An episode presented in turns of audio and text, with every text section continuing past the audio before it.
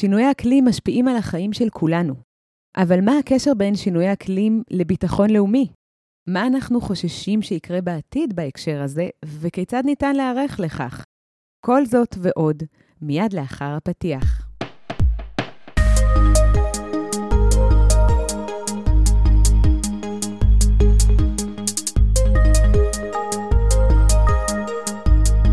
שלום וברוכים הבאים למחקר בשלוש קריאות, הפודקאסט של מרכז המחקר והמידע של הכנסת.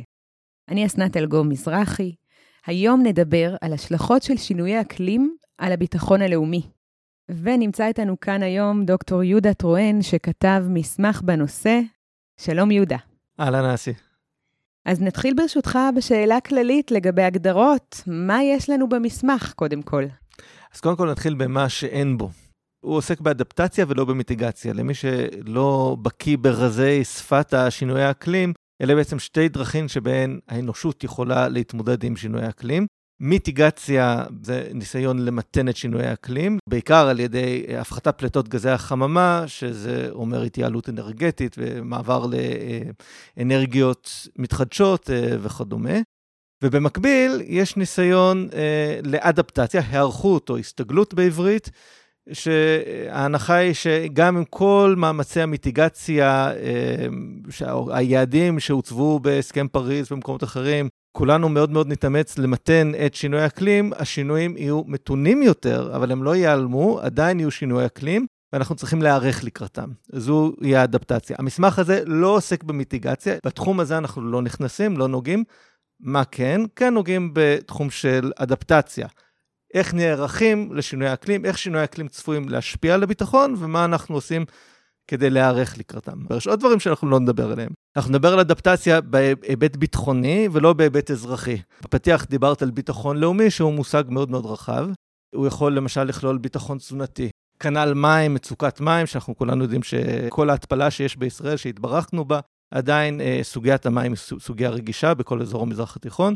התחום הזה, אנחנו לא נכנסים לתחומים האזרחיים, נכנסים במסמך הזה לתחומים שהם באחריות משרד הביטחון לצורך העניין, מל"ל, גופים שהביטחון הוא מנדט אה, מרכזי או איזשהו חלק מרכזי בתחום העשייה שלהם. אבל, יש פה אבל, כן מעניין אותנו התחום האזרחי במדינות האזור, כי אצלם הבעיות האזרחיות בתחום מים, בתחום אה, ביטחון תזונתי וכולי, יכולים לגרום לחוסר יציבות, וחוסר יציבות אצלם מוביל. מקרינה עלינו בהיבט הביטחוני. אז הבעיות האזרחיות של השכנים היא הבעיה הביטחונית של ישראל, ומהבחינה הזאת היא כן נכנסת למסמך. מה עוד אין לנו במסמך, הנה שאלת מה יש, אבל אנחנו מתחילים בהרבה מאוד הסתייגויות.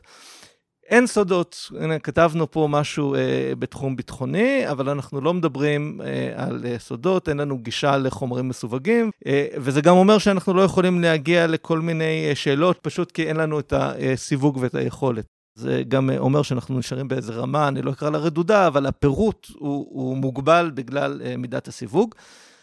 ואולי דבר אחרון שכדאי להגיד שאין במסמך, אין בו איזושהי יומרה לתת תחזית קונקרטית, ביטחונית, או אפילו של שינוי האקלים. אנחנו לא אומרים אה, מה, מה צפוי שיהיה, אלא מנסים להראות איזה סוג השלכות יכולות להיות. אז אני חוזרת רגע לרקע, כדי לתת לנו איזשהו אישור קו. כשאנחנו מדברים על שינוי האקלים, על מה אנחנו מדברים בגדול?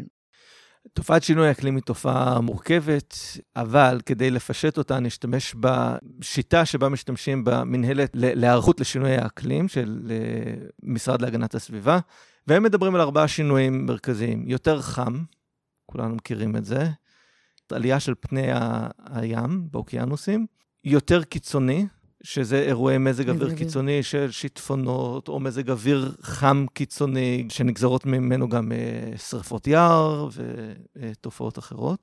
ולבסוף גם uh, יותר יבש, או במילים אחרות, פחות, פחות. Uh, משקעים. לא בכל העולם יש פחות משקעים, זה תלוי אזור, תלוי אבל באקלים. באזור ישראל mm-hmm. וברוב המזרח התיכון צפויה התייבשות. וכמו בהרבה תופעות, הכל קשור להכל. בהחלט, בהחלט. אלה באמת uh, תופעות מורכבות ששינויי אקלים עצמם, יש הרבה מאוד מעגלים של היזון חוזר. בהחלט, וכל תופעה כאן, כמו שאמרת, כל היבט כאן הוא מורכב בפני עצמו. אם אני חוזרת לחבר עכשיו את נושא שינוי האקלים לנושא של איומים על הביטחון, מה כן מופיע בו, מה הדגשים העיקריים שחשוב לך לדבר עליהם?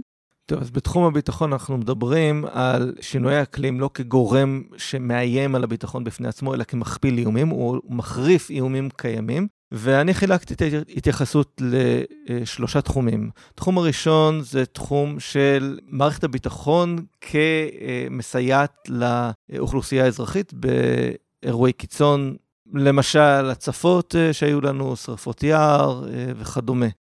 משרד הביטחון כולל בתוכו את רשות החירום הלאומית, את רח"ל, שהיא גוף מטה שאמור לתכלל את הטיפול באירועי חירום, גם מלחמתיים, מעשי ידי אדם, זה אירועי אסון טבעי, כמו רעידות אדמה וכמו כל מה שקשור לשינוי אקלים, שריפות, אה, הצפות אה, וכולי. אז זה רשות החירום הלאומי מטפלת בזה במסגרת המנהלת להיערכות לשינויי אקלים. הם אה, mm-hmm. חברים, יושבי ראש של אחת מתת ועדות או ועדה לנושא חירום, ומגבשים תוכניות. בנוסף, בתוך צה"ל עצמו יש את פיקוד העורף כמובן, שהוא זרוע ביצועית, וצה"ל יודע לתת מענה, אה, יש לו יכולות לוגיסטיות אה, ייחודיות שיכולות לבוא לידי ביטוי לסיוע לאוכלוסייה אזרחית בעת הצורך. התחום השני שאנחנו התייחסנו אליו זה תחום של כשירות מבצעית. בתחום הזה אנחנו מתייחסים למשל לנושא של תשתיות. גם תשתיות אזרחיות צריכות להיערך לשינוי אקלים, מדברים על יותר הצללה והיערכות להצפות, ואם דיברנו לפני רגע על אירועי חירום, אז התשתיות הפיזיות בערים בישראל, למשל לעיריית תל אביב, יש תוכנית מאוד מפורטת אה, לקראת שינויי האקלים, אה, וגם אה, בסיסים צבאיים מן הסתם צריכים להיערך באופן דומה. למרות הדמיון, אנחנו מניחים שהצבא צריך גם להיות מסוגל להמשיך ולתפקד איזושהי רציפות תפעולית גם באירועי חירום אה, גבוהה יותר מה, מהעורף. דוגמה לאיך שינויי אקלים, ככל שהם יהפכו באמת אירועי קיצון מהסוג הזה לתדירים יותר, זה לא רק אה, בעיה שיורד עלינו קצת גשם, זה יכול להיות בעיה לתשתיות ולתשתיות צבאיות שמצריך היערכות. אולי את זוכרת את הצפת אדירים בבסיס אה, חצור והשבתה של מטוסי קרב, נכון. נדמה לי זה היה בפברואר 2020. לא כן. עקב ההצפה הושבתו המטוסים, אז גם עלה הרבה מאוד כסף לטפל בהם, וזה גם אומר שיש לנו מטוסים, מטוסי קרב שלא יכולים לפעול, מנוטרלים. שמנוטרלים. Mm-hmm. אז זו כמובן בעיה עבור הצבא, באמת מפקד חיל האוויר הוציא בעקבות איזשהו תחקיר, הוראה להיערך. בהקשר הזה נזכיר שבחיל ההנדסה של צבא ארצות הברית הוציא מדריך מיוחד לנושא הזה של היערכות תשתיות או בסיסים צבאיים, מיפה עבור 148 אה, בסיסים ברחבי ארצות הברית את התחזית לנדמה לי 2050 ול-2080, זאת אומרת כמה mm. וכמה שנים קדימה, לשינויי האקלים בתוכם, על פי שמונה פרמטרים שונים של שינויים, לא רק חום, אלא אה, כל מיני פרמטרים שונים, וחלה גם חובה על מפקדי הבסיסים להתייעץ במסמך ולהשתמש בו בתוכניות המתאר הצבאיות שמפקדי בסיסים מכינים. זאת אומרת, להטמיע את עיקרי המסמך גם בתוכניות ובהתוויית מדיניות לעתיד? לגמרי. אז uh, לוקחים uh, ברצ... מאוד ברצינות את הנושא, הנושא הזה של היערכות התשתיות, גם לחיל הים האמריקאי, שהוא פרוס בכל רחבי העולם, ומאוד מוטרד מהסוגיה, ויש לו גם מדריך ייעודי לסוגיה הזו של היערכות של התשתיות הצבאיות והימיות לשינויי האקלים. יש גם סוגיה של אימונים, אה, עוצר אימונים, גם בגלל החום, גם בגלל תנאי שריפות. אימונים יכולים להוביל להתלקחות, אם זה בתנאי חורש טבעי, אה, בתנאי יובש, אימונים יכולים אה, לגרום לשרפות. כבר היה לנו מקרה כזה בחרמון לפני שנה ומשהו. Mm-hmm. לשינוי אקלים יכולים להיות השפעות בריאותיות של חיילים שנמצאים אה, בשטח, אה, גם בגלל תנאי החום וה, והאקלים באופן ישיר, וגם ממחלות אה, שנישאות על גבי חיות, וקטורים של אה, מחלות שהתפוצה שלהם בעולם משתנה בעקבות שינוי האקלים. וכמובן שזה mm-hmm. גם מעלה שאלה של רכש והצטיידות. מהרמה של המגפיים והמדים והאפוד של החירניק שלוחם בשטח, וכמובן עד לרמה של הטייסת. יש השפעות גם על, על טיסות, אה, על, על מטוסים, אולי ציוד אה, אה, שיהיה פחות רגיש לאבק, כי תהליכי מדבור שחלים באזור גם, גם משפיעים. גם משפיעים, גורמים ליותר סופות אבק, שזה גם יכול להשפיע על הציוד. ככלל, צריך לומר שמערכות צבאיות, עד כמה שאנחנו מבינים, התייעצנו גם עם מומחים, mm-hmm. הם נוצרו או תוכננו כך שיוכלו לפעול גם במגוון רחב של תנאי מזג אוויר. מערכות צבאיות לא, לא שיהיה איזשהו פוף קטן, סערה, כן. ומשביתים אותם. ועם זאת, התופעות אמורות להפוך גם תדירות יותר וגם עוצמתיות יותר, אז uh, בהחלט uh, צריך לתת גם על כך את הדעת. אם דיברנו על הנושא של הציוד, אז uh, אני רוצה באמת לשאול אם באמת צפויים שינויים לא רק במאפיינים של הציוד, אלא גם בסוג המשימות שאליהם יידרשו החיילים, ובהתאם לכך גם בסוג הציוד שירחש בעתיד אולי? אז בהחלט ייתכן וצריך לחשוב גם בכיוון הזה. למשל, דיברנו מקודם על הצורך בסיוע צבאי לאוכלוסייה אזרחית, אז אולי צריך יותר, אה, בהחלט, ציוד שנועד לאירועי אה, חירום. אה, וגם דבר שמעניין לשים לב אליו, זה, נקרא לזה, השתנות האויב. כאיזושהי תופעה כללית שקיימת, שמדינת ישראל מתמודדת איתה. אם פעם נלחמנו במדינות, אז היום אנחנו נלחמים לפעמים גם נגד ארגוני טרור, שההתמודדות איתם היא שונה. וכל זה, איך הוא רלוונטי לשינויי האקלים? הוא רלוונטי כי אם המדינות שמסביבנו ייחלשו, ובגלל שינויי האקלים לא יצליחו אה, להתמודד בצורה מיטבית או טובה עם שינויי האקלים, זה יעמיס עליהם ויחליש אותן, זה פתח להתגברות. של uh, תופעות של טרור שאנחנו מכירים מסיני או מרמת הגולן הסורי. אה, להתבססות של ארגוני טרור בתוך מדינות מוחלשות לצידנו, שזה לא, לא דבר טוב למדינת ישראל וצריך להיערך אליו. ויש גם סוגיה של פליטים, אה, הסתננויות או ניסיונות הגעה לישראל של פליטים שמונעים בין השאר משינויי האקלים. אז מה שנקרא, שינויים של, שינוי אקלים עלולים לגרור שינויים במאזן הכוחות הפנימי בתוך המדינות השכנות, וכל זה יש לו בעצם השלכות ישירות או עקיפות גם על הביטחון הלאומי שלנו, של מדינת ישראל. נכון, וזה באמת הנושא השלישי שרציתי לדבר עליו, הגיאופוליטיקה. אז נדבר על גיאופוליטיקה. כשמדברים על גיאופוליטיקה, באזור המזרח התיכון צריך לקחת אה, בחשבון שני דברים. אחד, האזור הוא מוקדה של שינויי אקלים, כלומר, שינויי האקלים הצפויים בו חריפים יותר ביחס לשאר העולם. וב', הרבה מהמדינות שבאזור הן מדינות שבהן המנגנון האזרחי והידע הטכנולוגי מוגבלים, חלשים, ולכן היכולת שלהן להיערך לשינוי אקלים מוגבלת, מה שמגביר את הסכנה להשפעות גיאופוליטיות שליליות על האזור.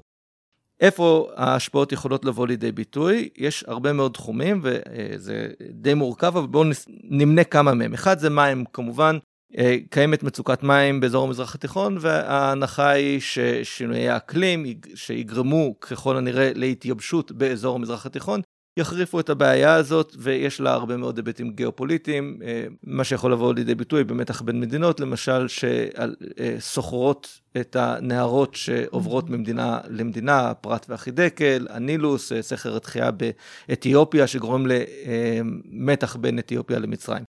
נושא נוסף הוא נושא החקלאות, שמושפע גם מהמצוקה במים, גם משינוי דפוס המשקעים, אה, היעדר גשמי ברכה, או שיש פחות משקעים אה, באופן כללי, או כמות דומה של משקעים, אבל שמרוכזים בגשמי זעף במקום בגשמי ברכה, גם יכולה להשפיע בצורה חריפה על אזור המזרח התיכון. אה, ו...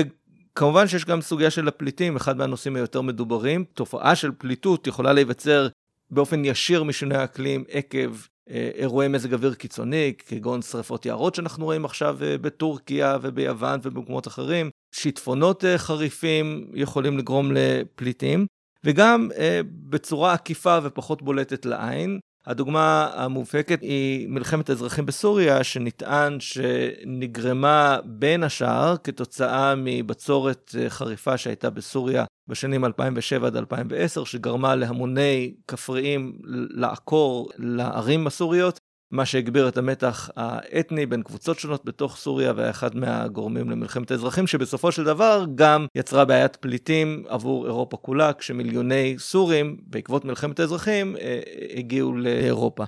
ולבסוף, עצם ההתחממות יכולה להפוך אזורים מסוימים לבלתי ראויים לחיי אדם. רואים את זה באזורים מסוימים של המזרח התיכון, שהפכו כל כך חמים בעונת הקיץ, שפשוט לא יתאימו לבני אדם לחיות, ויכולים גם לגרום להגירה.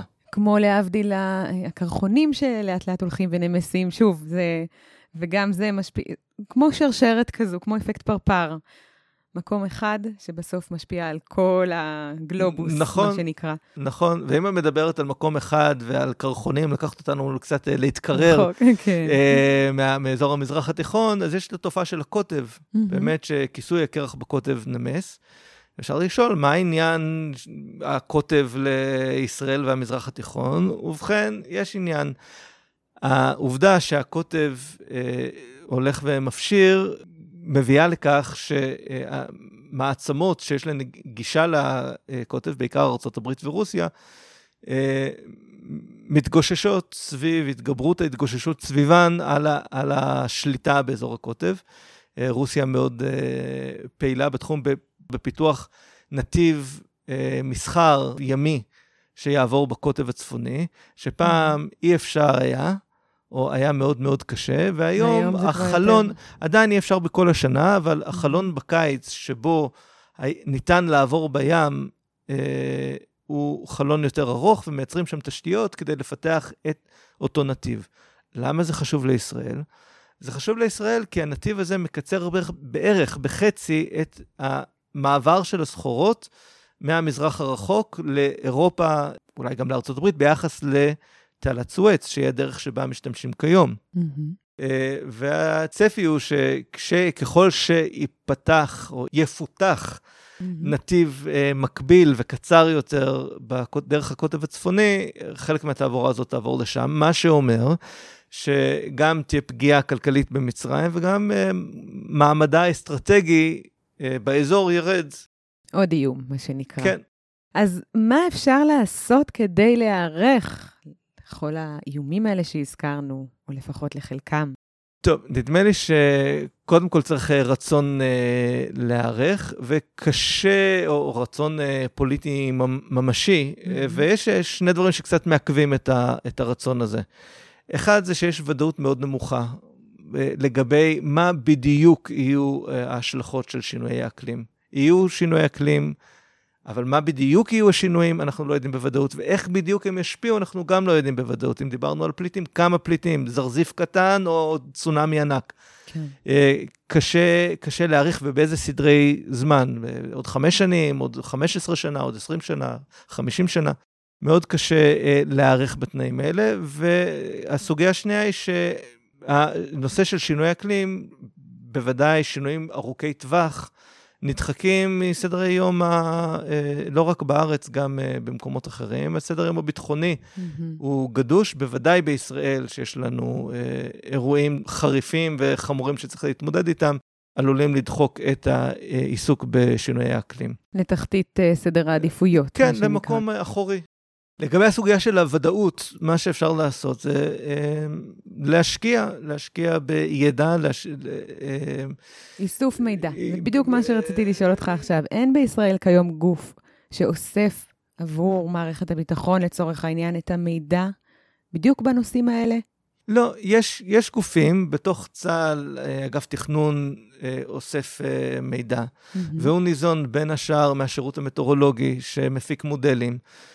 אממה, המודלים שהשירות מפיק כרגע הם ברזולוציה מרחבית מוגבלת, כי עוד לא uh, ניתן, נמצא תקציב כדי לרכוש מחשב על, uh, כדי שהם יוכלו להפיק מודלים, להריץ מודלים יותר, יותר uh, ברזולוציות יותר גבוהות ויותר mm-hmm. טובות. אז המידע שמגיע לרשויות בארץ הוא מידע פחות מיטבי ממה שהיו רוצים. דבר שני, הסוגיות האלה הן אה, מורכבות והן מצריכות איזשהו ידע מולטי-דיסציפלינרי, רב-תחומי, הרבה מאוד אנשים מתחומים שונים שיש להם אה, נגיעה לניתוח ההשפעות של שינויי האקלים על הביטחון. והשאלה איך אה, לרכז את הידע הזה, מי יכול לתכלל ולרכז, האם ראוי מבחינה ארגונית שהרבה מאוד גופים, כל אחד יעסוק בפינה שלו. יכול להיות שכן, יכול להיות שצריך להיות איזשהו שיתוף צוות בין... במידע, בדברים מסוימים. זו שאלה שאנחנו מעלים, אין לנו עליה תשובה. בין השאר, אנחנו לא יודעים בדיוק מה מתרחש בתוך מערכת הביטחון. חוזר למה לא יהיה במסמך, הוא, אין סודות. ואנחנו לא יודעים, זו סוגיה שצריך בוודאי לתת עליה את הדעת. אנחנו כן יודעים שהמטה לביטחון לאומי לא עוסק נכון להיום בסוגיית שינויי האקלים. זה אולי אחד הגופים, גוף מטה, שיכול היה לרכז חלק מהטיפול בסוגיית שינויי האקלים. אז אלה בעצם השאלות. אם רוצים לקדם את ההיערכות של ישראל בתחום הביטחוני, וכבר פועלים בתחום הזה, אבל כדי לטייב אותו, אז צריך להשקיע בידע, גם במחשב. וגם ארגונית, לחשוב איך לעשות את זה בצורה הכי טובה. יהודה, תודה רבה. תודה רבה. עוד נעקוב ונידרש לכך בעתיד, אני מניחה.